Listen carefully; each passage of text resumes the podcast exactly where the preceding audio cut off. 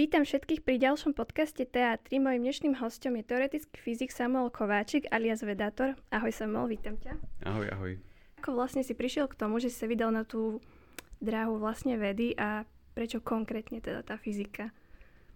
No, mňa zaujíma veľa vecí a keď som bol na strednej, tak môj záujem skákal z jednej na druhú a keď sa blížila maturita, tak bol akurát na fyzike, tak som sa potom rozhodol študovať fyziku, ale mám pocit, že fyzika je v niečom super, uh, tom, že je tam veľa neprebádaného, uh-huh. ale zároveň veci sa dajú celkom dobre skúmať. Napríklad, že veľa neprebádaného, dajme tomu, že ja neviem, v ekonómii alebo v humanitných o, odboroch, ale tam sa ťažko veci skúmajú. Uh-huh. A je to náročné, ľudia pracujú s malými vzorkami a potom sa hádajú o interpretácii výsledkov.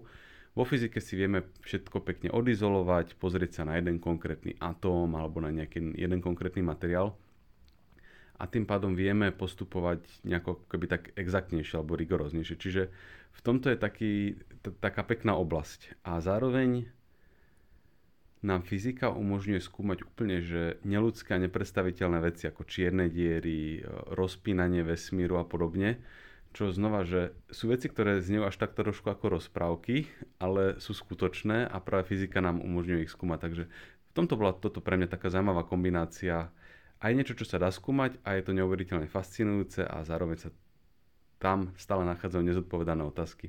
Premostím na ďalšiu svoju otázku. O školstvo a fyzika. Že tá láska vlastne k tej fyzike, či ťa nejak k tomu priviedli učiteľ, alebo ako, ako vlastne vyzerala mm, tá tvoja výučba napríklad na strednej, že či si s tým bol spokojný, ako to vyučované, alebo skôr to bolo také, že ty si tomu venoval vlastne čas, skôr, ako vo voľnom čase sa s tomu skôr venoval. No najprv začnem pozitívnou odpovedou, že my sme mali super matikárku na strednej, Gabiku Šilharovú, ktorá vlastne skončila matfis, k tomu sa ešte robila, tuším, že PhDčko eh, na Prifuku a potom išla učiť. A učila nás vlastne od prímy až po oktávu, 8 rokov sme ju mali a myslím si, že ona formovala môj celkom pozitívny vzťah k matematike. Zároveň aj tatino ešte keď som podľa mňa, že neviem, na základke bol, tak on tiež študoval na matvise, tak mi k tomu ukázal nejaké srandičky z geometrie, ako si robiť pravidelný šesťuholník a podobne, takže v tomto som mal celkom pozitívny vzťah. O fyzike sa to nedá povedať. Uh-huh. Na toto sme, mám pocit, že nemali šťastie takmer ani na jednoho dobrého učiteľa alebo učiteľku, ale v takom tom formovacom období okolo veku 15-16 rokov som narazil na dve zaujímavé knižky o fyzike, ktoré ma výrazne posunuli týmto smerom. Takže v tomto som mal šťastie, že prišli tie dve knižky a zároveň boli relácie pod lampou. Uh-huh. U Števa Hryba, čo Martin Mojžiš s Vladom Černým tam diskutovali o vesmíre, o teórii relativity a toto bol pre mňa druhý taký veľmi silný impuls. Takže toto boli vlastne všetko voľnočasové aktivity, ktoré ma k tej fyzike našťastie pomkli. Uh-huh. A keby to máme tak všeobecne zobrať, že matika aj fyzika, Myslím si, že čo by sa dalo zlepšiť, že tí učiteľe vlastne v tej výučbe by mohli tak, aby vlastne toho študenta viac zaujalo, možno niekedy sa veľmi berú len také tie teoretické veci a možno nudnejšie, že uh, nejaký progres, alebo uh, kde by si ty videl vlastne zlepšenia? No teraz moja odpoveď nebude z pozície odborníka na vzdelávanie, ale z, ako z pozície človeka, ktorý učí, takže niečo k tomu aspoň viem povedať no, na základe svojho názoru. No a ten je taký, že osnovy na slovenských školách sú premrštené v zmysle, že sú tam prehnané ambície, kde sa potom skontroluje, či tí ľudia z toho, nie, či z toho vedia, neviem, že zmaturovať, alebo či dostanú nejakú známku na konci roka, povie sa, že dobre, tak študenti absolvovali fázy striedavého prúdu, môžeme byť spokojní. Ale poviem, že ak by sa spravil potom taký prieskum, že čo si ľudia zapamätali 3 až 5 rokov po škole, tak by zistili, že takmer nič, alebo nie som povedal, že takmer nič, ako tak ľudia vedia vybrané slova, aspoň väčšinu z nich a podobne, ale veľkú časť toho, čo sa naučíme, zabudneme a to podľa mňa z takého dôvodu, že sa to naučí vo forme často nejakých singulárnych informácií, ktoré sú izolované od zbytku a bez toho kontextu sa na to proste zabudne. Ľudia sú tvory, ktoré sa naučili chápať svet okolo seba vo forme príbehov a keď sa niečo naučím ako izolovanú informáciu, tak to veľmi ľahko zabudnem. Keď sa už k tomu naučím ten kontext, v akom to vzniklo, v akom to zohráva úlohu v mojom živote, napríklad aj ten striedavý prúd, tak je oveľa väčšia šanca, že aspoň nejaké kľúčové aspekty z toho si človek zapamätá. A toto sa robí ťažko, keď je toho materiálu premrštenie veľa. Takže si myslím, že by našemu školstvu pomohla, že výrazná redukcia, ktorá ak sa nemôže, že má sa diať, čo je dobrá správa, úplne, že si povedať, že čo je nutné minimum, aby ľudia vedeli, napríklad, že ako funguje uhlíkový cyklus v prírode, základ fungovania ľudského tela, základ fungovania našej atmosféry, takéto veci, že to musia vedieť všetci a potom sa zamyslieť, že ako toto vysvetliť v rámci nejakého kontextu.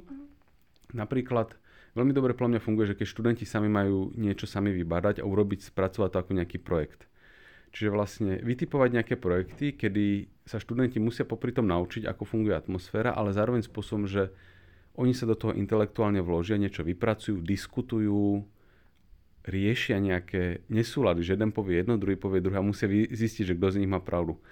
A takýmto kreatívnym spôsobom, keď už to človek absolvuje, tak to sú podľa mňa tie veci, čo si človek zapamätá nechcem povedať, že na celý život, ale že veľmi dlho mu potom utkvie, že aha, takto vlastne, takáto je úloha, ja neviem, vody v krajine, že to nie len, že to, aby sme to pili, aby sme sa v tom mohli kúpať, ale milión ďalších vecí.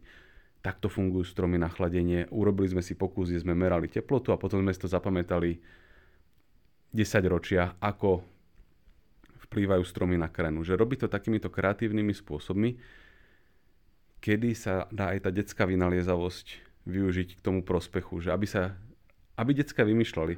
Toto, v tomto podľa mňa, že my ich strašne podceníme, že im povieme, že no tak toto si opíš tabule a nauč sa to na spameť, ako keby viacej nedokázalo, ako keby nedokázalo objavovať, skúmať, diskutovať, vymýšľať nové prístupy a pritom ja mám také skúsenosti aj so svojimi žiakmi na vysokej škole, ale aj keď idem niekde prednášať, pokojne, že aj pre základné školy, že tie decka úplne, že so super nápadmi dokážu prichádzať, a je tam s čím pracovať, ale na druhú stranu nechcem z toho vyniť tých učiteľov, lebo keď zase učiteľe majú napísané, že musíte prejsť cez túto hordu učiva, tak jasné, že nemajú šancu tomu venovať potom patričný priestor. Takže zamyslieť sa nad tým plánom, že čo je to nutné minimum, ktoré treba žiako naučiť a, tomu, a toto natiahnuť na tých, neviem koľko rokov musia dokopy stráviť v škole.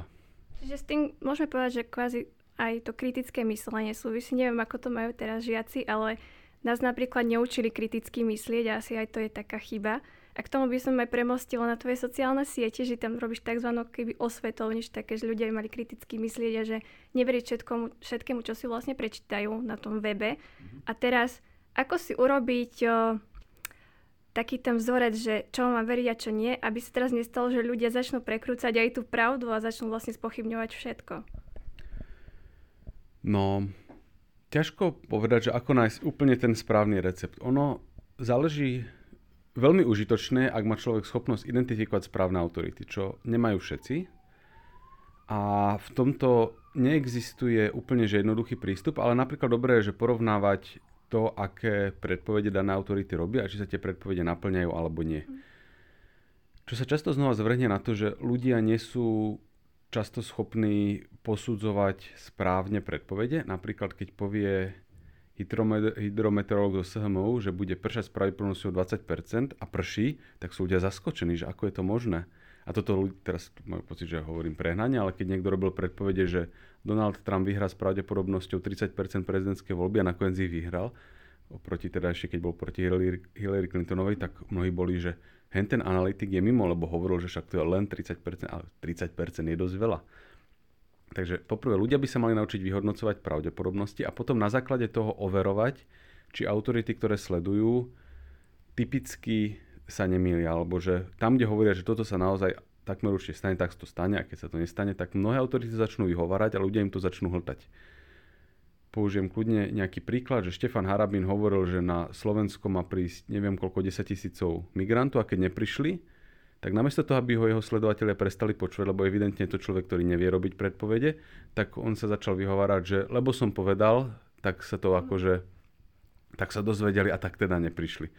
Čiže absurdná výhovorka, ale je to príklad toho, že niekomu to stačilo. A v tomto by sme mali byť extrémne prísni na ľudí, ktorých sledujeme, či sú schopní robiť správne predpovede o budúcnosti a keď nie, tak ich jednoducho prestať sledovať. No a keď už má človek podchytené nejaké autority, tak potom oni poskytnú nejakú základňu pomocou ktorej sa orientovať vo svete. Lebo väčšina z nás, nie že väčšina, nikto z nás nedokáže byť odborník na podľa mňa, že viac než dve, tri veci. Že ja viem, koľko ma stalo, aby som sa trochu zorientoval vo fyzike. A rozumiem, že vo fyzike rozumiem malému kútiku, kde sa mhm. dokážem nazvať odborníkom, a už keď ja prídem o oblasť vedľa, tak už mám nejakú erudíciu, ale už by som sa nenazval expertom. A keď vidím o 4 oblasti fyziky vedľa, tak už sa považujem za veľmi priemerného znalca.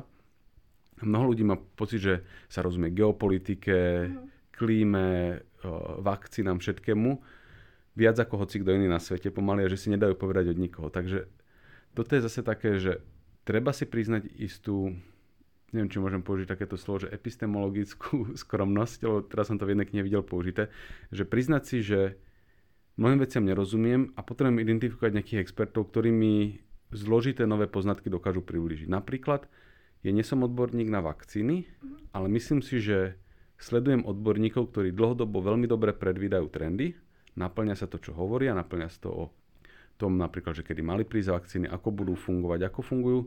A keď oni povedia teraz niečo nové, tak mám tendenciu veriť bez toho, aby som si prešiel k tomu odborné štúdie. Odborné štúdie sú v mnohých prípadoch zdrojom takej tej, že najkoncentrovanejšia forma poznatkov, často bohužiaľ v nestráviteľnej forme pre lajka. To sú odborné články napísané hutným textom, takže experti to prečítajú a potom to pretlmočia k nejakým praktickým poznatkom. Na druhú stranu, že sú oblasti pre ľudí, ktoré sú o, pre nich dôležité a tie môžu byť tak dve, tri, v ktorých sa dokážu zorientovať výrazne nad rámec nejakej priemernej. Čiže napríklad niekto rád športuje, chodí do posilňovne, tak sa naozaj, že si ho k tomu načíta v princípe aj odborné články, knihy od skutočných expertov a potom vie niektoré veci naozaj dobre odporúčiť už aj sám. Takže vedieť, že v ktorých veciach sa radšej spolahnem na expertov a ktoré sú pre mňa dôležité na to, aby som im investoval stovky hodín a teraz nemyslím, že čítania si článkov na Facebooku, mm. ale tak sa len priblížiť k odbornej literatúre na danú tému, ako sa len dá. V mnohých oblastiach sú dokonca tie odborné články takmer čitateľné, ak sa tomu človek povenuje naozaj tie stovky hodín. A keď nie, tak aspoň sa priblížiť mm-hmm. tak blízko, ako sa len dá. A keď si vlastne načal aj tie vakcíny, aj sme mali pandémiu, vlastne stále sme v takom, takom režime, tak uh, aký bol nejaký, možno aj v súvislosti vlastne s pandémiou, ale možno aj mimo toho, najbizarnejší hoax, ktorý sa k tebe dostal, že ľudia tomu fakt verili a pritom vedecky to, to bolo vlastne vyvrátené, že to nie je pravda, oni o tomu aj tak veria. Tak bol taká tá krátka epizóda, kedy sa tvrdilo, že 5G siete šíria koronavírus. A to už je proste, že tak nezmyselné tvrdenie, že to tam ani sa nedá veľmi čoho chytiť. To je ako keby niekto povedal, že o, no, že mne sa ťažko vymýšľa veta, ktorá by bola podobne absurdná, mm-hmm. lebo však 5G to je elektromagnetické žiarenie, vírus to sú molekuly, to je hmota, tak to sú že úplne že rozdielne veci. Mm-hmm to je ako keby niekto povedal, ja neviem, že zahra na husle a posunie sa niekde mesiac. Mesiac vôbec nevie, že nejaké husle sa deje, že hrá niekto na nejaké husličko, lebo však zvuk sa neprenáša vákuom, tak podobne hmota sa neprenáša elektromagnetickým žiarením. Je to trošku ukážka presne tých chýb kritického myslenia, alebo teda, že absencie kritického myslenia, kedy si ľudia nie sú ochotní priznať, že nejaké veci nerozumejú, v tomto prípade rovno dvom naraz, tomu, že ako fungujú vírusy, ako fungujú 5G siete a potom sú dôveru vloženie, že do expertov, ale do článkov, ktoré sú im podsúvané.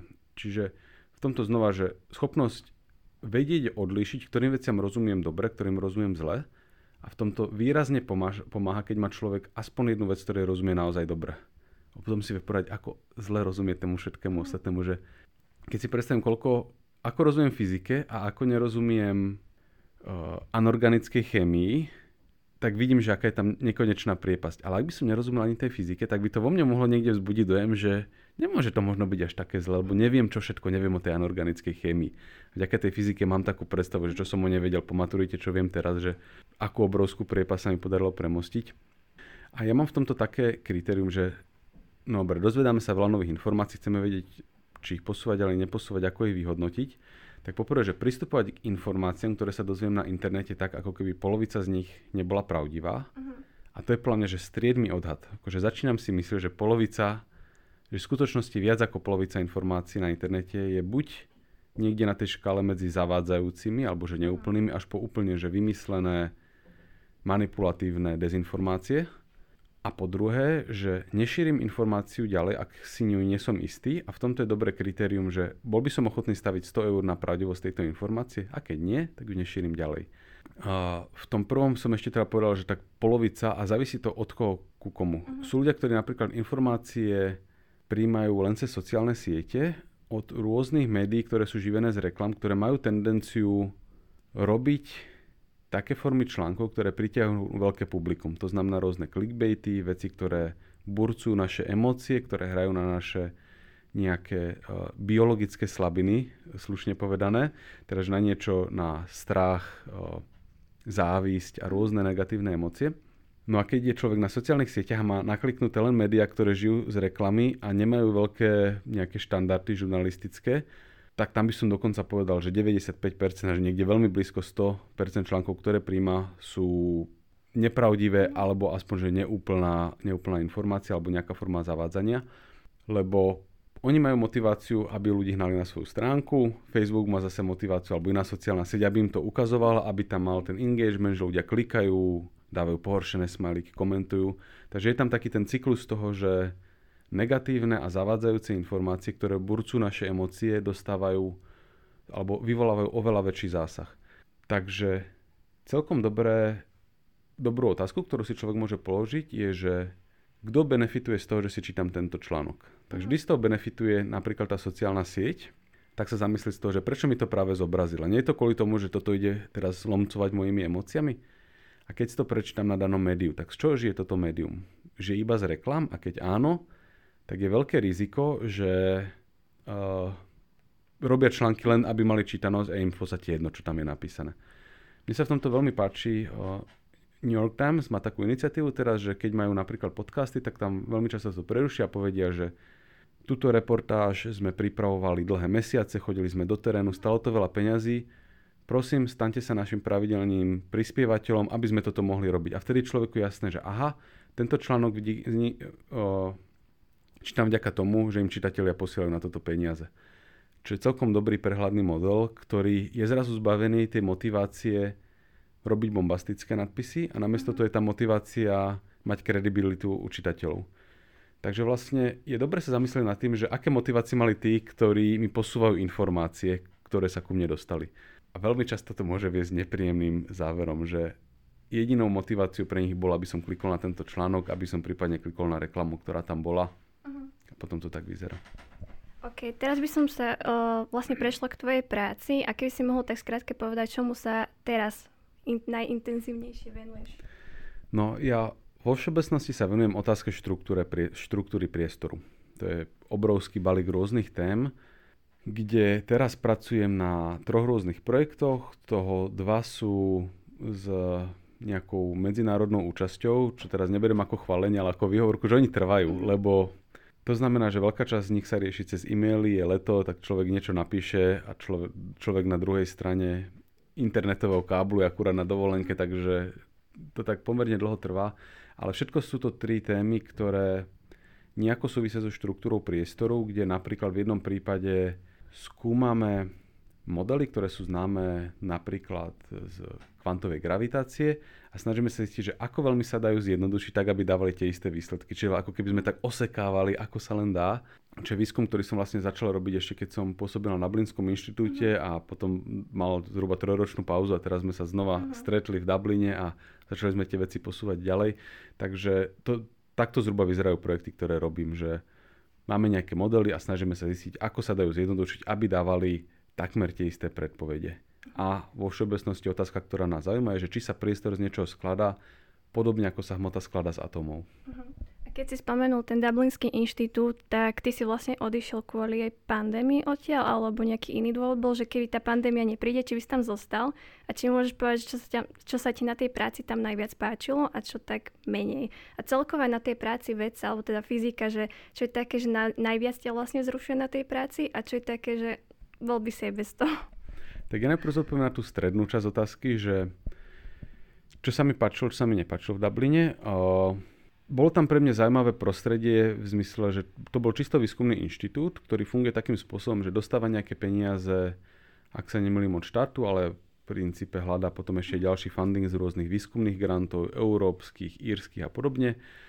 A stretávajú sa tam často vedci z celého sveta. Čiže tam bolo pár Írov, pár ľudí z Veľkej Británie ale niekoľko kolegov z Ázie, tak ja som tam bol ako z takej strednej, slash stredovýchodnej Európy, tak na hranici. Úplne, že sme tam boli taká rôznorodá zmeska, ktorý každý došiel z trošku inej oblasti fyziky a pekne sa to tam tak miešal. Teda boli veľmi zaujímavé často semináre, kde každý povedal nejakú, nejaký progres, ktorý dosal vo svojej oblasti a získali sme taký celkom dobrý prehľad, celkom to tam tak výskumne žilo. Uh-huh keď človek pôsobí na univerzite, tak sa do toho primieša učenie, čo je v niečom veľmi obohacujúca, dôležitá a naplňujúca činnosť. Na druhej strane je veľmi náročná na čas, takže ten čas sa delí medzi vedu a učenie a tým pádom, že aj je tam také menšie hmírenie takých tých vedeckých poznatkov. Často napríklad, že semináre, nechcem povedať, že bývajú že menej často, ale už ich treba zohľadniť, že no vtedy ten učí, vtedy ten učí, tak musíme to nejako poposúvať, že ak chce sa ísť človek s niekým pokonzultovať a zrazu zistí, že ten človek akurát prednáša, takže sa nedá. Takže tieto veci tam boli zložitejšie. Na tom výskumnom inštitúte dojde človek za niekým do kanclu, hoci kedy ten človek tam je a je ochotný sa baviť o výskume aj 4 hodiny a niečo pritom neruší. Čiže my sme často mávali niekedy až 5-6 hodinové diskusie o nejakom otvorenom probléme a toto bol, toto bol veľký zážitok.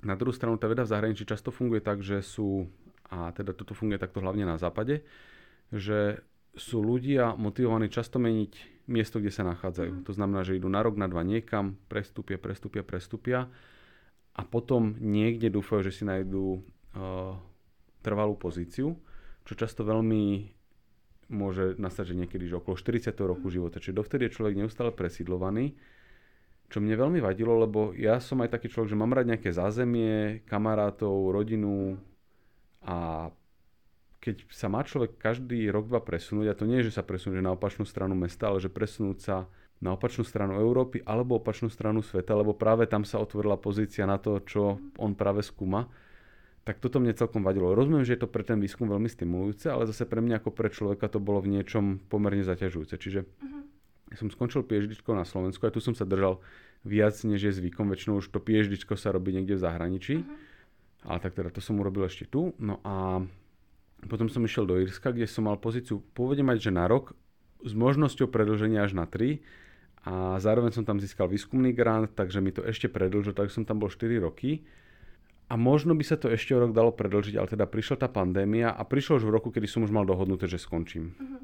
Keby som extrémne chcel, tak ja si myslím, že by tam boli prostriedky na to mi ešte ten rok pridať, ale už som bol dohodnutý aj s vedúcim našej skupiny, že tento rok už budem končiť. Malo to prísť na jeseň a pandémia začala na jar.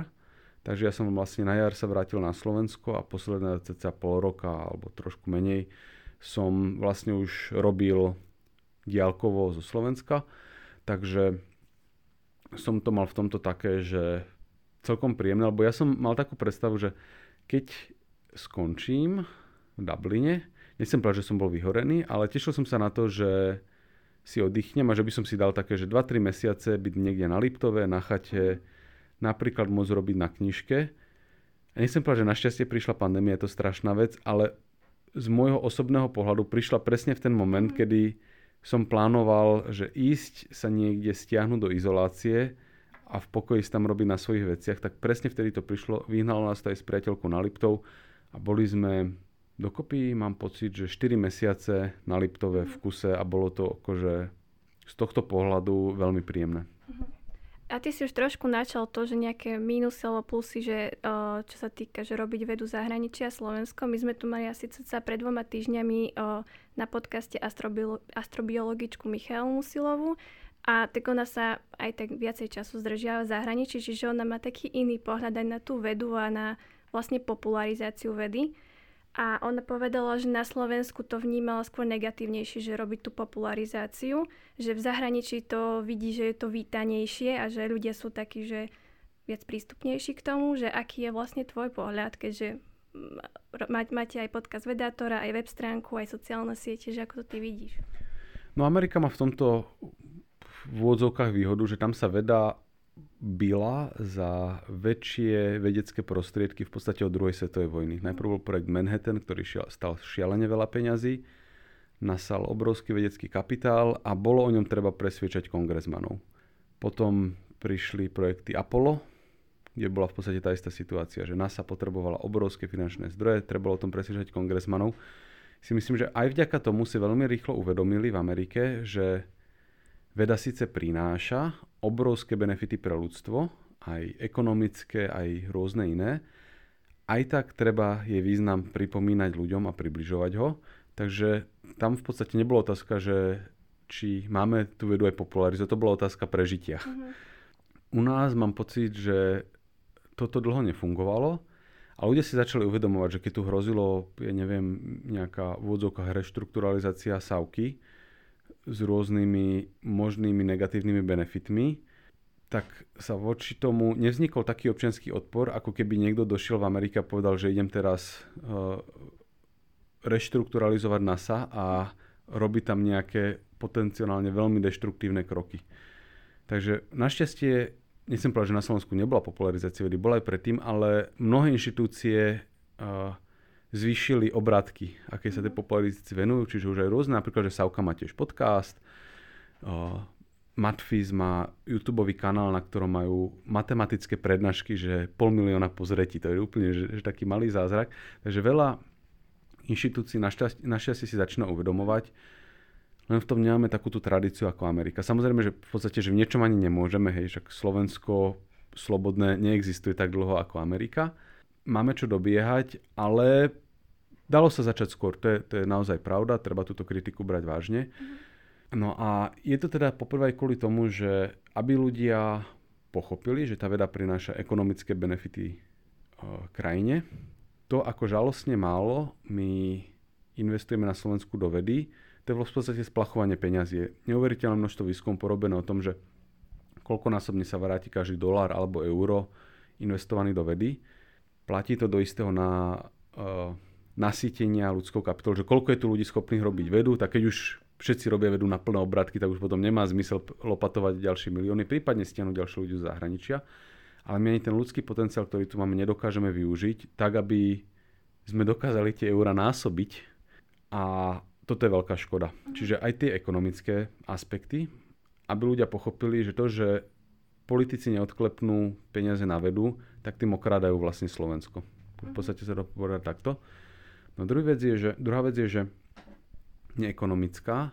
Podľa mňa, že poznávanie prírody aj prostredníctvom vedy z nás robí, robí lepších ľudí a keď nám webov teleskop alebo, alebo veľký vyvrcholač CERNE niečo prezradí o prírode, a nie že on, ale prostredníctvom vedcov a vedky, ktoré to skúmajú, tak sú často odborné zistenia nepochopiteľné pre laika. Ale keď sa to potom spopularizuje a vysvetlí širokej verejnosti, tak to má zrazu možnosť natchnúť masy. A naozaj v zmysle, že to z nás robí lepších ľudí, lebo si napríklad zrazu uvedomíme, že problémy, ktoré tu riešime, sú hlúpe, alebo na druhú stranu, že sú vážne, niektoré z nich, ktoré ignorujeme, lebo panuje konsenzus vedeckej komunity na tom, že toto je vážny problém, ktorý najbližšie 10 ročia nás bude trápiť a teraz sme si to nevšimali. Alebo na druhú stranu, že niečo je vo vesmíre veľmi pekné a nevšimli by sme si to nebyť vedy. Uh-huh. Takže v tomto mám pocit, že veda z nás dokáže robiť lepších ľudí, odhliadnúť od tých ekonomických benefitov, ktoré prináša. Uh-huh. A ty si, ako si spomínaš vlastne na, na začiatky vedátora, že aká bola tá vízia, že o, alebo myšlienka, že čo ste chceli vlastne docieliť a že či sa to presne tam vlastne dostalo, ako ste si to predstavovali a možno aj odozva vlastne od tých čitateľov, poslucháčov, že bola vždy pozitívna, alebo ste možno mali aj nejakú negatívnu odozvu? No, ja som v týchto veciach nie veľký plánovač, že niektoré veci podľa mňa je fajn robiť tak, že človek má nastavený všeobecný smer, ale nie konkrétny cieľ. Čiže idem kráčať týmto smerom do lesa, ale nie, že dojdem tam a tam sa otočím alebo zastanem, ale proste idem týmto smerom a pôjdem, kým ma to bude baviť. Veda to v podstate začínal čiastočne z dôvodov. Presťoval som sa do Írska. Dovtedy som učil aspoň ako doktorant, čiže som mal nejaké cvika. Tam som zrazu nemal nič. Trošku mi chýbalo to učenie, lebo som bol na výskumnom inštitúte. Zároveň mi občas sa pýtali, občas volali kamoši s nejakými otázkami o čiernych dierach a podobne. Vedel som, že to ľudí proste zaujíma. To bol prvý impuls, že nejaká taká potreba rozprávať o fyzike a vede takým populárnym spôsobom. A druhý bol taký, že som cítil tú potrebu, že, ktorú popularizácia spoločnosti prináša a hovoril som si, že, že to je hamba, že to nikto nerobí. No som si povedal, že to vlastne nadávam aj na seba. Ja by som to mal robiť a nerobím, takže by som s tým mal začať. Takže som si proste povedal, že idem do toho. Najprv som začal písať blogy, to bolo ešte, kým som bol na Slovensku.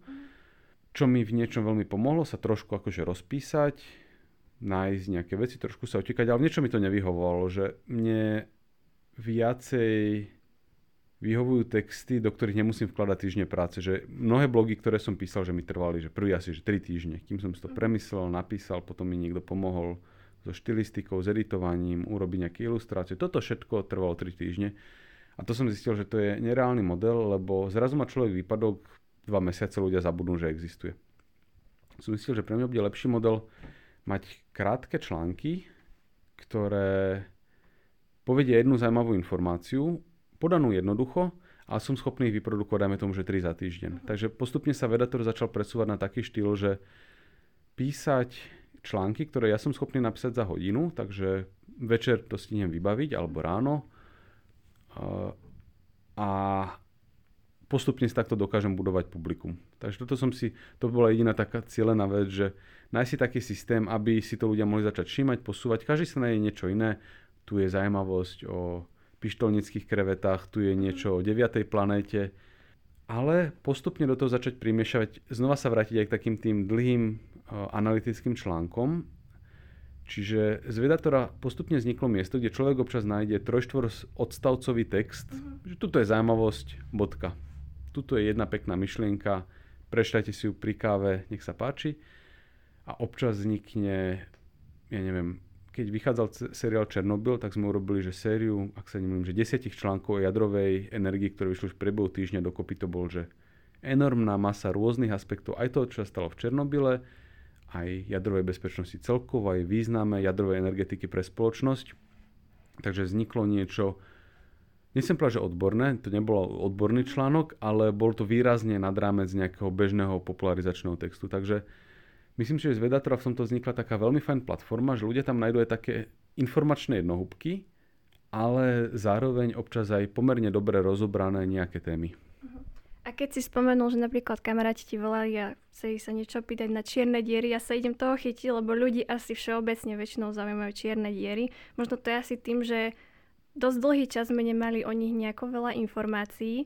O, tak či môžeš povedať, že prečo to fakt tak ľudí tých o, fascinuje a že čo teba najviac rušuje o, vo vesmíre, čo najviac, tak, o, najviac sa ti páči? No, akože to, že sme o nich dlho nevedeli, nie je dostatočné kritérium, lebo to sme nevedeli ani o retrovírusu a tie ľudí zaujímajú pomenej ako mhm. čierne diery. Podľa mňa, že tie čierne diery sú najlepšia ukážka úplne že pračudesnej fyziky. Mm. Akože v princípe aj atómy sa správajú neludsky, v zmysle, že sa riadia kvantovou mechanikou, môžu byť v, v istom slova zmysle prejsť dvomi otvormi naraz a podobne. Nepredstaviteľné ľudsky. Ale tie čierne diery sa dajú odfotiť a dajú sa na nich vysvetliť veci, ktoré sú nám úplne že ľudsky zvláštne. Napríklad, že dvom rôznym ľuďom by mohol inak plynúť čas.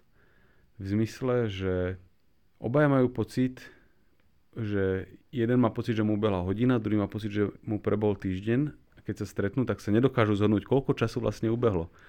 Vysvetlenie také, že z nich sa priblížil k čiernej diere, kde sa mení plynutie času a keď sa vrátil, tak majú vlastne nesúlad medzi sebou, čo je niečo úplne, že, že toto mozog nebere. Nás na toto jednoducho evolúcia v savane nepripravila, uh-huh. ale čierne diery nám pripomnú, že to, takto vesmír funguje. Že naozaj, že keď sa pozrieme na tú fotku supermasívnej čiernej diery, tak to je dôkaz toho, že tieto veci existujú a keď sa tomu človek rozumie, tak je to aj dôkaz toho, že tie veci tam naozaj fungujú takto, že tam uh, dilatácia času a, a podobne. Takže toto je asi to, čím sú čierne diery zaujímavé, že to je manifestácia pračudesnej fyziky. A keď môžeš povedať, že teda čo teba najviac zaujíma v tom vesmíre, alebo zrušuje, alebo láka, že študovať? To je niečo, čo o tých čiernych dierach ľudia bežne nevedia, že oni sú celkom dobrým mostom medzi fyzikou, ktorej celkom dobre rozumieme a fyzikou, ktorej nerozumieme, ale chceli by sme rozumieť, konkrétne napríklad, že tá kvantová gravitácia podobne. Oni sú zdrojom mnohých paradoxov, respektíve správanie, ktoré nie sú v súlade s klasickou fyzikou. Takže my často skúmame a teraz by som skôr povedal, že na papieri, teoreticky, čierne diery a hľadáme, chceli by sme lepšie porozumieť napríklad, čo sa deje ich vnútri, čo sa deje na ich hranici.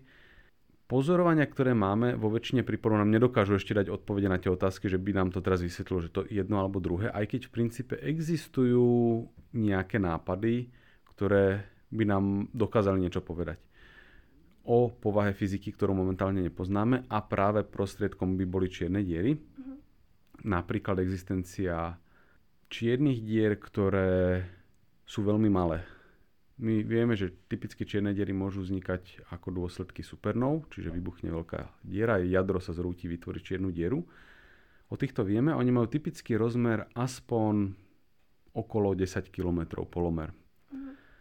Ak by sme našli čiernu dieru, ktorá má polomer, dajme tomu, že kilometr, tak to znamená, že vznikla iným spôsobom a máme vďaka Hawkingovi predstavy ako, keď bol vesmír veľmi skorý, raný hustý, tak aj vtedy mohli vznikať čierne diery, už len prehustením niektorých oblastí. A zrazu by nás niečo čierne diery naučili o tom, ako vyzeral vesmír veľmi krátko po veľkom tresku, tak skoro, že bol ešte nepriehľadný pre bežné svetlo. Mm. Takže čierne diery sú pre nás takým kukatkom do fyziky, ktorú momentálne nepoznáme, ale pre mňa osobne to teraz nie je vo vesmíre najzaujímavejšia vec. Ja vlastne čiastočne pôsobím aj na Masaryčke v Brne, mm. kde som súčasťou výskumnej skupiny Norbio Wernera, kde teda aj sa venujem akože popularizácii, nahrávame tam rozhovory o vesmíre, ale je teraz taký návrh satelitu, ktorý by dokázal pozorovať uh, efekt spomalovania svetla v prázdnom priestore. Ak má priestor nejakú štruktúru, v závislosti od modelu, tak to môže spôsobovať, že niektoré vlnové dĺžky sa v ňom spomalujú. A keď sa pozrieme na záblesk svetla, ktorý vznikol, dajme tomu, že miliardu rokov po veľkom tresku, nejaká supernova, alebo zrážka neutrónových hviezd, alebo niečo dostatočne jasné, tak to robí záblesk. Všetky vlnové dĺžky k nám vyrazia viac, menej naraz, alebo pomerne v krátkom časovom intervale a zrazu sa niektoré z nich spomalia. Takže by sme napríklad mohli vidieť v úvodzovkách najprv červenú, potom žltú, že sa to akože pekne zoradí. Je to v iných vlnových dĺžkach, ale v princípe by to mohlo znamenať takéto niečo. A bol by to dôkaz toho, že priestor má nejakú štruktúru. Uh-huh. Takže zrazu úplne krásnym, nechcem to nazvať paradox, lebo je to vlastne logické, ale že tie najväčšie vesmírne štruktúry, ako v podstate celý vesmír, uh-huh. nám umožnia nahliadnúť do tých najmenších štruktúr. Najmenšie štruktúr, ktorá priestore existuje. A toto sú témy, ktoré mňa veľmi zaujímajú a rád by som do tohto výskumu bol zapojený viacej. Čiže mám aj nejaké, nejaké bakalárky, ktoré, mm-hmm. ktoré s týmto súvisia. Ja si o tom čítam už teraz odborné štúdie, aby som sa v téme lepšie zorientoval, lebo výskum, ktorý som robil, bol tomuto pomerne blízky a už ho potrebujem prepojiť na tie mm-hmm. v podstate astrofyzikálne predpovede, ako toto spomalovanie času. A toto je niečo, čo ma veľmi fascinuje. Mnohý výskum, ktorý robím, je veľmi fundamentálny, až na hranici takej, že matematickej fyziky. Uh-huh.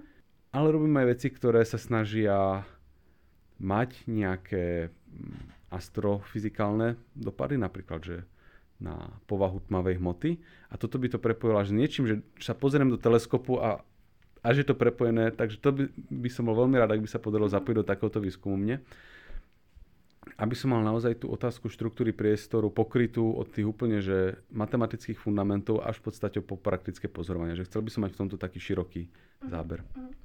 A moja ďalšia otázka je, určite si ju dostal asi veľakrát, ale veľa ľudí je teraz takých aj tak, nie že teória, alebo neviem, že veľa ľudí tomu verí, že sa to šíri, že čak žijeme v simulácii a proste také tie predstavy o vesmíre. Či Aký je tvoj pohľad? By som chcela vedieť, že aké máš ty takéto predstavy o vesmíre a či si myslíš, že by to mohlo byť reálne takto, že keď zomriem, tak sa vlastne prebu- prebudím ako keby do nejakého skutočného tela? Ja by som povedal, že takmer 100% nie. Mm. Prvý argument je taký, že ak by sme boli simulácie, tak náš vesmír je zbytočne komplikovaný. Akože, mm. Tak ako sme poznali fyziku v 19. storočí, tak by celkom dobre stačilo na urobenie nejakej takmer konzistentnej fyzikálnej simulácie, kde by nikto nemohol namietať, čo sa deje a jednoducho niektoré otázky by tam boli nezodpovedané, niektoré veci by tam fungovali ináč, alebo by boli mierne nekonzistentné a basta. Simulácia simulujúca človeka podľa všetko nepotrebuje všeobecnú teóriu relativity, nepotrebuje kvantovú mechaniku a takmer určite nepotrebuje uh, kvantovú gravitáciu a rôzne iné teórie. Takže ja si myslím, že ak by nás niekto chcel simulovať, tak na čo by sa obťažoval robením zložitých teórií, keď možno sa ukáže, že sú niečo vlastne jednoduchšie. Uh, ten argument, ktorý ľudia zastávajúci tú teóriu simulácie používajú, je taký, že ak by niekde vo vesmíre vznikla možnosť robiť simulácie, tak vlastne mám tisíc počítačov, na tisíc počítačov beží simulácia, len jeden vesmír je ten skutočný. Takže štatisticky je väčšia pravdepodobnosť, že my sme v jednom z tých počítačov predsa. Uh-huh. Na toto mám ale nedostatočne premyslený protiargument, ktorý si musím lepšie premyslieť, ale to by mohol znieť nejako tak, že je veľa vesmírov, a vo väčšine vesmírov nevzniknú vhodné podmienky na to, aby tam pokročilá civilizácia bola schopná simulovať ďalšie vesmíry. Že tieto vesmíry sú veľmi vzácne, ale vo veľkej časti vesmírov vznikne život, ktorý je, dajme tomu, na našej úrovni. Takže z tohto pohľadu zase naopak tých simulujúcich vesmírov je veľmi málo a táto druhá pravdepodobnosť ich zabije. A chcem si toto ešte nejako konkrétne uh, premyslieť a mám pocit, že ten argument sa dá potom akože nejakým takýmto spôsobom odpinknúť späť, že predsa tá pravdepodobnosť je na našej strane, lebo sú odborne povedané, že entropicky veľmi nepravdepodobné tie vesmíry, kde tie simulácie bežia, takže, uh-huh. takže tak, nie som zastanca tejto teórie a chcem si to pekne utriať a potom o tom spravíme vedatorský podcast. OK, super. A ďalšia otázka je, pred pár dňami si dal vlastne uh, storky o tom, že sa chystá nejaký nový projekt a teda to je nová knižka, ktorú píšeš, alebo si začal písať, tak uh, ak nám môžeš povedať viac o nej. Že o čom bude a v akom to je vlastne teraz štádiu. No ja keď som písal prvú knihu Obyčajné zázraky, tak keď ona vznikla, tak ja som mal premyslené dve rôzne knihy. O, lenže kniha to nie je tak, že človek si premyslí celú knihu a začne písať. Úplne, že prvé, že, že o čom by zhruba tá kniha mala byť a samozrejme človek si vyberie niečo, čo mu je blízke. Mne sú blízke dve rôzne témy vo fyzike. Jedna je tá fyzika zvláštnych vecí, uh-huh. čierne diery, červie diery, cestovanie v čase a podobne. A druhá je mi veľmi blízka fyzika bežných vecí.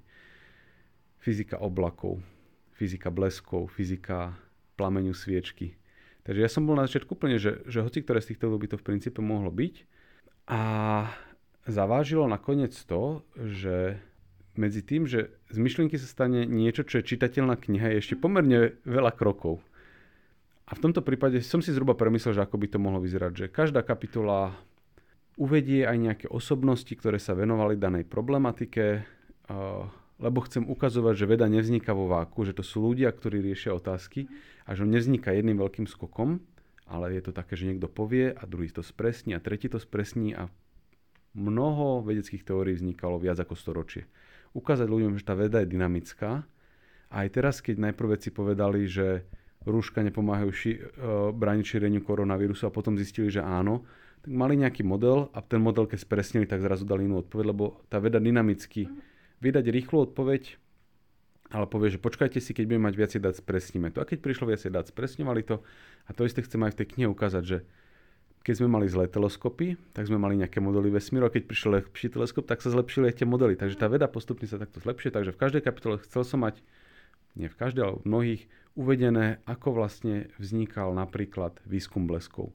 Spomenúť, čo priniesol Benjamin Franklin, čo priniesol, a teraz mi to kuriózne meno vypadlo, v Česku bol taký výskumník tiež, e, ktorý sa venoval bleskom. Je mi ľúto teraz, že mi vypadlo, ale je to v knihe napísané, takže ľudia sa tam dočítajú. E, Takže aj tam uviesť tí ľudí, ktorí sa tomu venovali.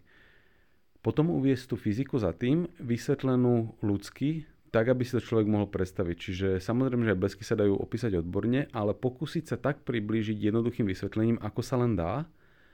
Na druhú stranu ľuďom vysvetliť, že toto je laické vysvetlenie. Že neberte to tak, že keď vám to vysvetlím takto pomocou guličiek, ktoré idú doľava, doprava, že tomu rozumiete ako odborníci, že da, prinesie to nejakú formu porozumenia, ale experti tomu rozumejú lepšie a keď vás to zaujíma, tu máte ďalšie knižky, ktoré si o tom môžete prečítať a priblížite sa k tomu expertnému poznaniu trošku bližšie. A zároveň to poprepať s vecmi, ktoré sú ľuďom blízke. Čiže napríklad, keď sa vysvetľuje plazma, tak to môžeme, môžeme si to vysvetliť pomocou plazmy v experimentálnych fúznych reaktorov a môžeme si to vysvetliť pomocou sviečky alebo plameňa, ktorý máme v krbe, alebo keď si teraz opekáme. A vždy som sa snažil vybrať tieto ľudské blízke vysvetlenia, aby ľudia rovno si tak mohli buďže zaloviť v pamäti a že aha, jasné, však pozeral som sa na oblaky a všímam si, že v lete sú tie oblaky ako keby odrezané z dola, že vyzerajú tak zvláštne a všimol som si, že oheň robí toto a toto prepojiť to proste s niečím ľudským, že aby pochopili, že tá fyzika to nie je také izolované, ako občas niekto mohol mať dojem na strednej škole, že to tam niekde v porcelánovej veži si tam ľudia vymýšľajú nezmysly. To sú naozaj veci, ktoré sú úplne všade okolo nás. Takže som si premyslel, ako napísať fyziku o bežných veciach s tým cieľom, aby si ľudia znovu uvedomili, aké sú krásne a fascinujúce. Že Stromy sú pekné sami o sebe, ale keď si človek uvedomí, že stromy rastú tým, že vstrebávajú vzduch a postupne z neho vytrhávajú vďaka slnečnému svetlu tie uhlíky a zapájajú ich do seba, tak zrazu to je úplne že iný zážitok pre mňa osobne, že keď idem do lesa, tak ho vnímam ináč, odkedy som si uvedomil, mm. ako Helmholtz urobil experiment s vrbou a že ako to vlastne celé funguje, tak tento zážitok som sa snažil posunúť ďalej. Čiže v skutočnosti on je to fyzikálna kniha, ktorá sa ale čitateľovi snaží posunúť emóciu a tá emócia je to nadšenie z prírody okolo nás. Uh-huh. A toto mi dlho trvalo s tým, s tou fyzikou o čudných veciach, lebo nechcem napísať knihu, ktorá by sa spoliehala na to, že čierne diery sú divné, tak napíšem, že čierne diery existujú a budeme sa tešiť z tej podivnosti. Pomôcť ľuďom nejako precítiť, že v čom je zaujímavá pre nás ako pre fyzikov a teda pre fyzičky, ktoré na tomto robia, táto téma rôznych týchto hlbokých otázok a na to vlastne často treba vysvetliť znova takú jednoduchú vec. Čiže keď sa chceme rozprávať o tom, že čierne diery spomalujú plynutie času, uh-huh. takže čo to vlastne je čas? Ako čas plinie? Ako sme si ujasnili, že je zmysluplné merať čas? To je, je v podstate že netriviálna otázka, že prečo je dobrý nápad používať sekundy a čo to vlastne sekunda je. Už sme si zvykli, všetci vedia, že sekunda je zhruba taký časový úsek ako jeden vydých konia, ako Martin Možiš napísal knihu, ale zamysleli sa nad tým, že kto si vlastne povedal, že sekunda je dobrý nápad a ako sa ten pojem sekundy postupne spresňoval. To je znova, že pekné rozprávanie a mám pocit, že znova, že keď vysvetli tú cestu tým podivnostiam čiernych dier a cestovaním v čase a podobne, že už tá cesta je veľmi fascinujúca sama o sebe a keď si človek prejde cez tú dlhú cestu, tak naozaj pochopí, v čom to je celé fascinujúce. Ono sa napríklad hovorí, že Einstein prišiel a rozdupal Newtonové predstavy o čase, keď zavedol svoju teóriu relativity, čo je úplne, že pohrdanie tým, čo sa dialo približne, že storočie pred Einsteinom. Storočie pred Einsteinom už ľudia mnohé z tých myšlenok, ktoré poznáme od neho, mali celkom dobre prežuté a on to len tak završil. Takže keď sa len tak povie, že Einstein došiel, tak to znie tak, ako že on bol obrovský gen. Bol, samozrejme. Ale pre ľudí tam je podľa mňa, že neprekonateľný skok, ktorý zrazu, že čo s tým mám robiť, neviem si to už zrazu ani predstaviť. Keď sa vysvetlí to storočie, čo sa dialo predtým, nehovorím, že celé to nie je historická kniha, ale povybral som si nejaké linky. Tuto ľudia skúmali toto, tuto skúmali toto a zrazu, keď si podľa mňa čitateľ prejde cez toto, tak ocení, že čo to ten Einstein vlastne povedal a prečo to bolo úplne že veľkolepé ale zároveň už aj trošku bude mať taký pochop, pretože čo to vlastne znamenalo a prečo bola potreba vlastne s takýmto radikálnym vysvetlením prísť. Takže chcem písať fyziku o čudných veciach, ale chcem, aby bola napísaná zrozumiteľne a tá zrozumiteľnosť podľa mňa vychádza z toho, že takéto tie bežné veci tam povysvetľovať, aby človek rozumel tej cestičke k tomu, ako sa tam vlastne dostane a potom sa na tomto novom ihrisku akože trošku vyhrať. Že keď už si človek vysvetlí, fyziku čiernych dier, tak si môže vysvetliť tie paradoxy, ktoré sú s nimi spojené. Alebo keď si vysvetlí fyziku cestovania v čase, tak zrazu, že ako, ako rozlúsknutie ľudské paradoxy cestovania v čase, že čo sa k tomuto dá povedať na také vedeckej úrovni. A odlišiť to, že čo už je len taký balast, ktorý ľudia akože na to nakladajú len v rámci niekedy v dobrom v rámci sci-fi, niekedy v zlom v rámci nejakého ulietávania si. Mm. Takže aby čitatelia mali aj taký odhad, že toto sú veci, ktoré dokáže odhadnúť fyzika ako dobrý odhad, ako to napríklad by mohlo fungovať v prípade červých dier a toto už je proste, že čisté, mm-hmm. čisté blúzenie, že aby tak človek získal taký odhad. Si spomenula nejaké mená alebo osobnosti z tej vedy, tak by som premostila na moju otázku ďalšiu, že kto je takým tvojim idolom vo vede? Že či máš nejakého jedného človeka, ktorý možno ako keby ťa aj priviedol k tej fyzike? Tak akože ak by som mal povedať ľudí, ktorí ma priviedli k fyzike, tak Martin Možiš Vladočerný, mm-hmm Vlado Černý je človek, ktorého mentálnemu nastaveniu rozumiem čím ďalej tým viacej. On bol spolu s Martinom Mojžišom raz v nejakej relácii v rádiu. Nespomeniem si, kto to bol, to je mi ľúto. A, a oni dostali otázku, že čo robíte vo voľnom čase. A Martin povedal niečo, že on chodí na športy rôzne pozerať a tak a číta. Ale on povedal, že on vo voľnom čase rieši vedu. Uh-huh. A mi to vtedy prišlo, že, pff, že však jaká nuda, že jak môže riešiť vedu. A potom, keď som ho postupne spoznal, tak on má úplne že nadšenie a fascináciu pre, pre vedu, pre poznávanie. Uh-huh. Na štýl, že predmety, ktoré učí, učil so zápalom. Vedu, ktorú robil, robil s tým, že naozaj fascinoval nejaká otázka, chceli porozumieť. A on bol pre mňa jedným z tých hnacích motorov, ktorý ma dostal k fyzike a ktorý ma potom z fyziky dostal k teoretickej fyzike. Uh-huh. keď sme študovali počas bakalárskeho štúdia, tak som si všimol, že veľa učiteľov, ktorých štýl vysvetľovania sa mi veľmi páčil, boli práve z katedry teoretickej fyziky. Uh-huh. Martin Mojžiš, Vlado Černý, Marian Fecko, niektorí ďalší. Tak som si povedal, že tak na túto katedru chcem ísť, že tuto, toto vyzerá celkom, celkom, že budú pokračovať zaujímavé prednášky a naozaj pokračovali. Takže z tých slovenských napríklad môžem spomenúť týchto dvoch, špeciálne teda aj Vlada Černého, ktorého ľudia poznajú menej ako Martina Mojžiša. V zahraničí je kopa známych osobností, ktoré robili niečo veľmi podobné ako uh, uh, Richard Feynman, ktorý ukázal, že tá fyzika vie byť úplne že pútavá. Ale v skutočnosti veľmi veľa ďalších osobností, ktoré sú menej známe, a teraz nechcem povedať, že ma inšpirujú zmysel, že by som chcel byť ako oni, uh-huh. ale inšpirujú ma v tom, že aký účinný môže byť ľudský intelekt v poznávaní prírody okolo nás. Napríklad človek, ktorého veľmi veľa ľudí nepozná, aj keď podľa mňa, že to bol minimálne génius na úrovni Einsteina, rozmýšľam, že by som si možno trúfol povedať, že možno ešte väčší. Einstein mnohé veci, čo robil, tak on bol strašne dobrý v tom, že komunita dospela k nejakým paradoxom, k nejakým, a on sa vedel na vec pozrieť úplne z iného pohľa a ten paradox rozlúsnuť a tým naštartovať revolúciu vo fyzike v priebehu roka v podstate 4 naštartoval, 3 až 4. Geniálne. No a John von Neumann, rodak v podstate takmer pre ľudí z Budapešte, aj keď teda ako John von Neumann znie tak anglicky to meno, ale on si ho po angličtil, keď sa tam presunul. Mm-hmm. Ale teda pochádzal z Budapešte z takej veľmi silnej malej komunity, ktorú v Los Alamos prezývali, že Marťania, lebo boli geniálni a rozprávali zvláštnym jazykom, čo mhm. bola teda maďarčina. A on bol z nich pravdepodobne, že, že ostatní boli veľmi šikovní, napríklad fyzici, napríklad Leo Szilard, ale on bol genius, naozaj bez preháňania, že Einsteinovho rangu, podľa mňa, že ešte vyššieho, že to bol, že ak poviem, že najväčší genius predošlého storočia, tak rád by som, aby mi niekto povedal, že tento iný človek bol väčší, lebo by som ho chcel spoznať. Nenapadne mi teraz niekto, lebo on potom, ako skončil vysokú školu a mal nejakých o, tutorov na matiku, lebo tá školská bola moc nudná na ňo, tak sa začal venovať fundamentálnej matematike. Na štýl, že či je matematika postavená na pevných základoch, čo akože niekto do vide, kto skončil školu, nemá do tohto čo kafrať, on tam kafral a priniesol progres v tejto oblasti, hneď ako vyšiel zo školy. Zároveň vtedy sa rodila kvantová mechanika, a znova tam pomohol utriasť úplne že fundamentálne veci, ktoré aplikujeme dodnes a máme, že von Neumannové algebry, uh-huh. využívaný matematický nástroj v kvantovej mechanike.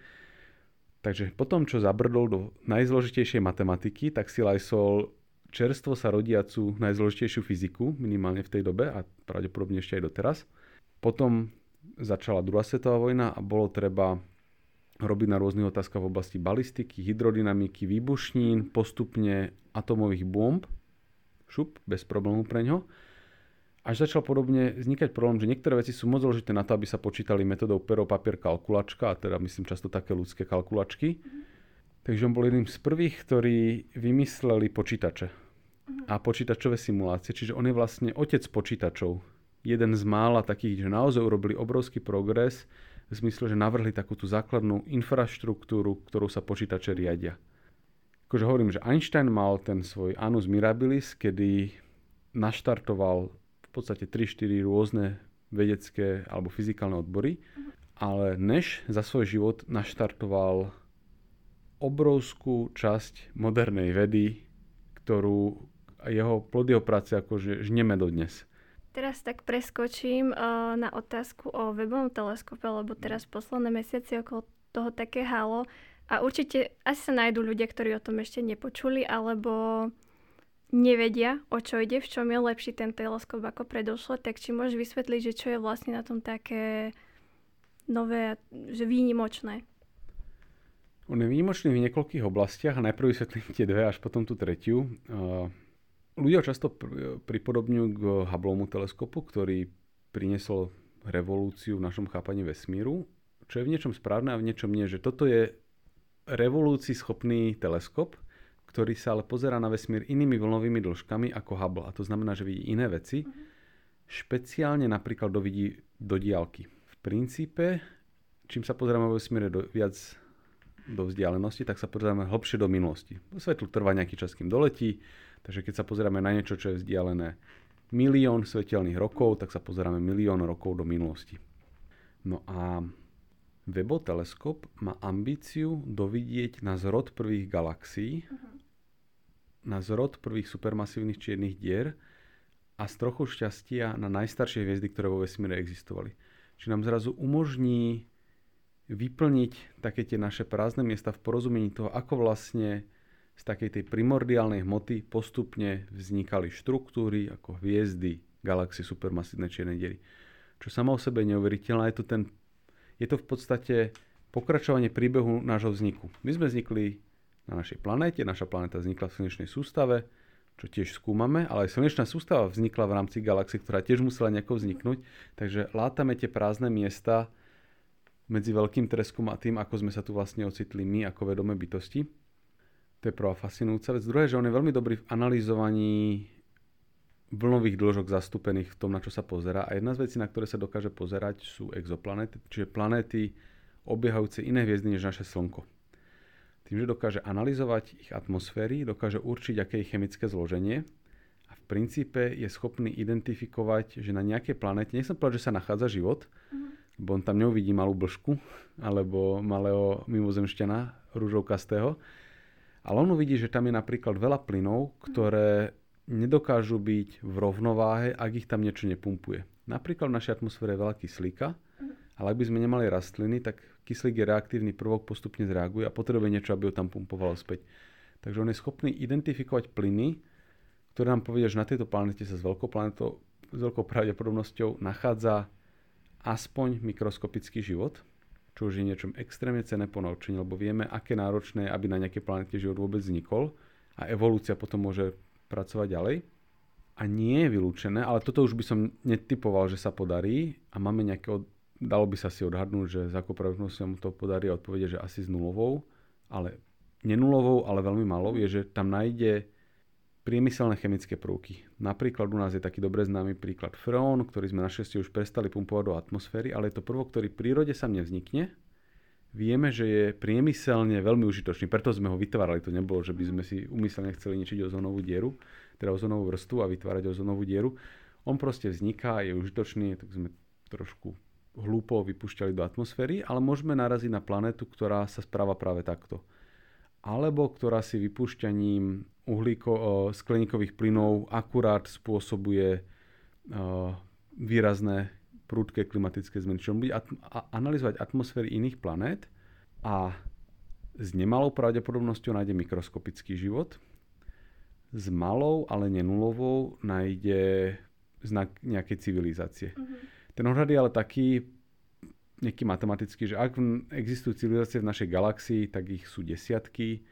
Na, na základe toho sa dá odhadnúť, že aký pomer exoplanet on uvidí a myslím si, že štatisticky by sme museli mať obrovské šťastie, aby na takú narazil. Takže v tomto by som nechcel zbudovať, zbudzovať falošné nádeje, ale treba byť pripravený na to, že v najbližšom 10 ročí nájdeme známky mikroskopického mimozemského života. Akože doteraz tie pravdepodobnosti boli takmer nulové, ak by neboli splnené nejaké veľmi o, priaznivé podmienky, ale teraz už naozaj toľko exoplanet tak podrobne popozera ten web, že toto dokáže nájsť. No a na to, aby on toto všetko dokázal, že dovidie takmer na začiatok vesmíru a veľmi dobre vedieť analyzovať uh, atmosféry exoplanét, tak on musel splňať isté, isté konštrukčné požiadavky.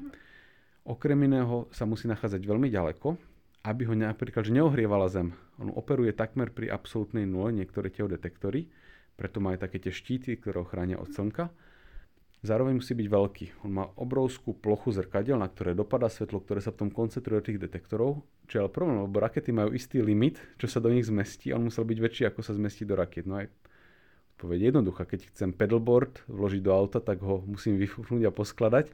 Takže keď chcem webov teleskop poskladať do rakety uh, Ariane, tak sa musí poskladať.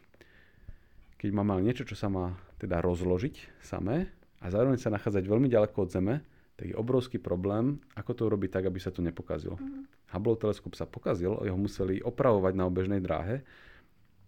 Tam bola nejaká drobná technická chyba, ktorá spôsobila, že obrázky z ňou boli rozmazané. Že došli astronauti a nasadili mu v úvodzovkách okuliare a funguje krásne. Mm-hmm. Web počas svojho rozkladania musel urobiť mm, rádovo niečo medzi 250-300 malými úkonmi, mm-hmm. ktoré sa volajú, že point, possible point of failure, alebo také niečo, že body, kde sa to môže zaseknúť. A tam sa zasekne jedna blbá pružinka, alebo čo celá misia ide, je na vyhodenie. Uh-huh. Lebo sa zrazu neotvorí nejaký štít, bude sa prehrievať a nebude fungovať. Ak to pokazí, je tak ďaleko, že sa nedá opraviť. Je hm, niekoľkonásobne ďalej ako mesiac, ak sa nemýlim. Takže všetko muselo klapnúť 100% na prvú dobrú, preto to toľko s ním trvalo, preto to tak predražoval, lebo nejaké zaťažové testy nezvládol a povedal sa, že radšej všetko opravme, skontrolujme, predizajnujme, len aby sme si mohli byť istí, že to bude fungovať. Teraz trošku odľahčím na takú tému, že filmy, knihy alebo seriály, ktoré, ktoré by si ty odporúčila, sú to najobľúbenejšie samozrejme z takej z toho fyzikálneho hľadiska, astrofyzika alebo niečo o tom vesmíre. A napríklad aj tie filmy, čo už vyšli, ako napríklad Inter- Interstellar sa bere ako taký, že najlepší o, film, čo sa týka, že naj, priblížil sa najviac o, k tým všetkým veciam ale možno aj ty, aký máš názor na to, čo už vyšlo, že tieto filmy, knihy a tvoje nejaké obľúbené, ak môžeš odporúčiť. No, o, tak začnem tými filmami, lebo nepozerám až tak veľa filmov, takže v tomto budám také veľmi mainstreamové typy, ale teda Interstellar je vedecky najpodkutejší film, aký kedy vznikol, zároveň ale aj vizuálne krásne spravený a scenaristicky tak urobený, že človek musí mať srdce z kameňa, aby to s ním nejak nepohlo, že on krásne zobrazil, ako tú neludskosť vesmíru a fyziky, ako sa to môže prelaviť na tých ľudských emóciách, že ak sa tam akože otec s dcerou časovo rozhľadili od seba, akože teraz sa mi boli slzičky tlačia do očí, keď si spomínal na to, ak si pozeral tie záznamy Murphy, čo sa mu tam nahromadili. No a robil na tom Kip Thorne, ktorý dostal Nobelovú cenu za záchyt gravitačných vln. Robil na tom, tuším, keď pôsobil na Caltechu, nahnal ľudí do miestnosti, odborníkov z rôznych oblastí a povedal, že poďme brainstormovať, aká katastrofa by ľudí mohla vyhnať z planety Zem. Mm-hmm a vymysleli teda takú tú, tú pleseň, ktorá ničila úrodu, podobne ako sa stalo v Írsku v 19. storočí, tak toto len vo väčšom rozsahu. Potom sám premyslel neuveriteľné množstvo fyziky, popočítal si tie veci, spolupracoval s grafickým štúdiom na tom, aby zábery čiernej diery boli tak exaktné, ako len môžu byť. Normálne, že vznikli odborné vedecké články o tom, čo oni pozisťovali pri tom, ako do toho niekto naral milióny, čo bežne nie je zvykom, že do počítačových simulácií vedeckých sa vloží tak, takéto veľké peniaze, takže to hneď využili na toto. Boli veci, kde si povedali, že no dobre, treba to trošku uh, využiť autorskú licenciu a niektoré veci trošku zjednodušiť. Napríklad, že keď sa stalo červiou dierou, tak povedal, že ten vedecký reálny obraz, ktorý si vygenerovali, bol trochu nudný. Tak tam povedal, že no dobre, trošku to osviešte. Boli tam veci, kde si povedali, že keď nahrnú všetky fyzikálne efekty, tak to bude pre ľudí moc metúce. Mm-hmm. Takže napríklad čierna diera, to ako vyzerá, my to vidíme ako to C, keď sa urobila tá fotka, alebo ako také definované písmeno C, mm-hmm. to je výsledok rôznych efektov a oni si povedali, že tieto dva nezahrnieme, lebo by to bolo pre ľudí až moc metúce. Takže oni mali pripravené rôzne verzie a tu si povedali, že tieto dva nepoužijeme, aj keď sme ich mali nachystané lebo že už to je na diváka moc. No a potom boli aspekty filmu, kde sa akože už potom ten terasek akože vložil tie černé diery a podobne, kde tie veci už nestali na základe preskúmanej vedy, ale na základe hypotetickej vedy, ale znova, on si sadol na najrozumnejšie teórie z teórie strún a z teórie extradimenzí a podobne a zamyslel sa nad tým, že ako by to mohlo fungovať tak, aby to aj fungovalo scenaristicky, ale aj fyzikálne. Takže tam mnohé tie veci sú naozaj že prebadané a znova v nejakých bodoch sa tam trošku využije taká tá, uh, taký ten, taká tá autorská licencia, aby to bolo znova tak trošku romantizujúce a podobne, ale ináč akože vedecky, že neuveriteľne dobre spravený film. Podobne film Kontakt, starší, ktorý je v niečom trošku podobný Interstellaru a nie je to úplne náhoda, lebo Carl Sagan, ktorý napísal román, na základe ktorého vznikol Kontakt, konzultoval s Kipom Tornom, ktorý potom je mhm. vlastne myšlenkovým mocom Interstellaru. A tiež to pekne akože po, pozobrazovalo rôzne tieto veci a ukázalo, že takéto sci-fi, ktoré je ľudské v niečom, môže stať na zaujímavých vedeckých základoch a tu sa ukázalo, že on to dokonca stimuloval ďalší vedecký výskum, lebo keď to Kipton premyslel, ako by mohli fungovať červie diery, tak o tom napísal odborné štúdie a odvtedy vychádza, čo to môžu byť, že stovky stav, článkov odborných ročne o tom, ako by mohli fungovať červie diery, alebo desiatky, neviem, ne, ne, nepamätám si teraz presné číslo. Takže, takže tak. A tretí by som asi, čo som mal a mám stále veľmi rád, je Arrival. Neviem, ak sa to prekladá do Slovenčiny. To bol vlastne o tom, že ako došli tí mimozemšťania. Prvý, Prvý kontakt, áno, tak ešte sa to aj podobne volá. Uh, došli tí heptapodi na Zem a lingvistka a teoretický fyzik sa snažili porozumieť ich reči a ona postupne ako sa naučila ich reč, tak zistila, že oni času rozumejú ináč ako my a keď sa naučila tu ich reč, tak aj ona ten čas začala vnímať inak. A to je zase položené, založené na poviedke uh, príbehy tvojho života od Teda Chianga z rovnomenej knihy príbehy nešťastne preložené ako príbehy vašich životov. Ja si myslím, že to mali preložiť ináč, ale mhm. preložili to takto. Asi to vedia lepšie ako ja. Takže je to preložené ako príbeh vašich životov a je to zbierka, neuver, zbierka neuveriteľne originálnych sci-fi príbehov, kde len jeden z nich bol tento, o tom, ako keď lingvistka sa naučí jazyk mimozemšťanov, tak začne čas chápať inač. A to je jeden z mojich knižných typov, že toto sú knihy a poviedky od neho sú pre mňa úplne, že ich zbožňujem. Problém je, že on ich vydáva strašne málo. On v princípe napíše v priemere jednu poviedku ročne, keď sa to tak človek rozráta, koľko on píše, jednu až dve ročne. A mnohé z nich potom získajú 6 rôznych ocenení, e, najvyšších, alebo aj nejakých akože primárnych, sekundárnych, zožne to a potom, keď už je toho dosť, tak z toho spraví knihu. Len týmto tempom, akože má zatiaľ dve zbierky poviedok, obe sú skvelé.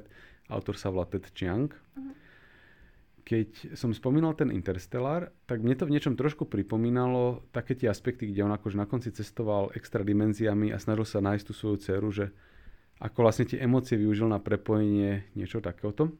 Tak môj tatino píše knihy a mhm. jedna z nich sa volá, uh, teraz aby som toto nedokomil, uh, Všetky jeho svety, uh-huh.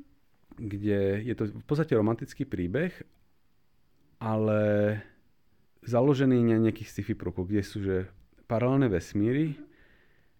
A konzultoval teraz so mnou, že ako to robiť tak, aby to bolo vedecky podkuté, takže sme vlastne vymýšľali nejakú kvantovo-mechanickú interpretáciu, ktorá má tiež akože interpretáciu mnohých svetov. A v nich akoby, nechcem povedať, že emócie, ale nejaká forma blízkosti mohla zohrávať úlohu. Že človek, keď má ísť do iného vesmíru, tak nedojde do vesmíru, ktorý je úplne iný ako ten, v ktorom sa nachádza, ale do takého, ktorý je relatívne blízky, uh-huh ale môže byť rozdielný v pár kľúčových aspektoch. Takže tiež sme tam akože rozmýšľali, že ako urobiť tú fyziku. Tak to mi tiež napadlo a tiež je to plne, že celkom dobrá knižka na prečítanie a tiež to v podstate vpada do sci-fi. A ďalší autor, ktorý mám veľmi rád je Andy Warr, napísal Marťana, ktorý bol sfilmovaný, odtiaľ to ľudia poznajú.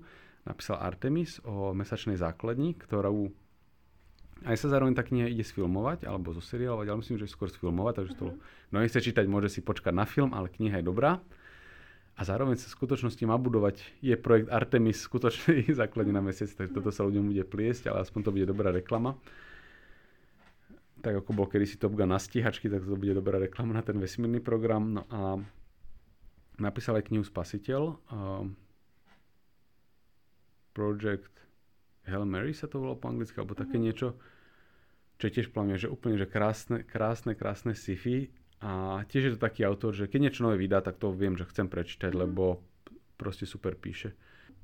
Super, ďakujem veľmi pekne za tvoj čas a za inšpiratívny rozhovor a pozdravujem všetkých poslucháčov. Ďakujem, všetko dobré prajem.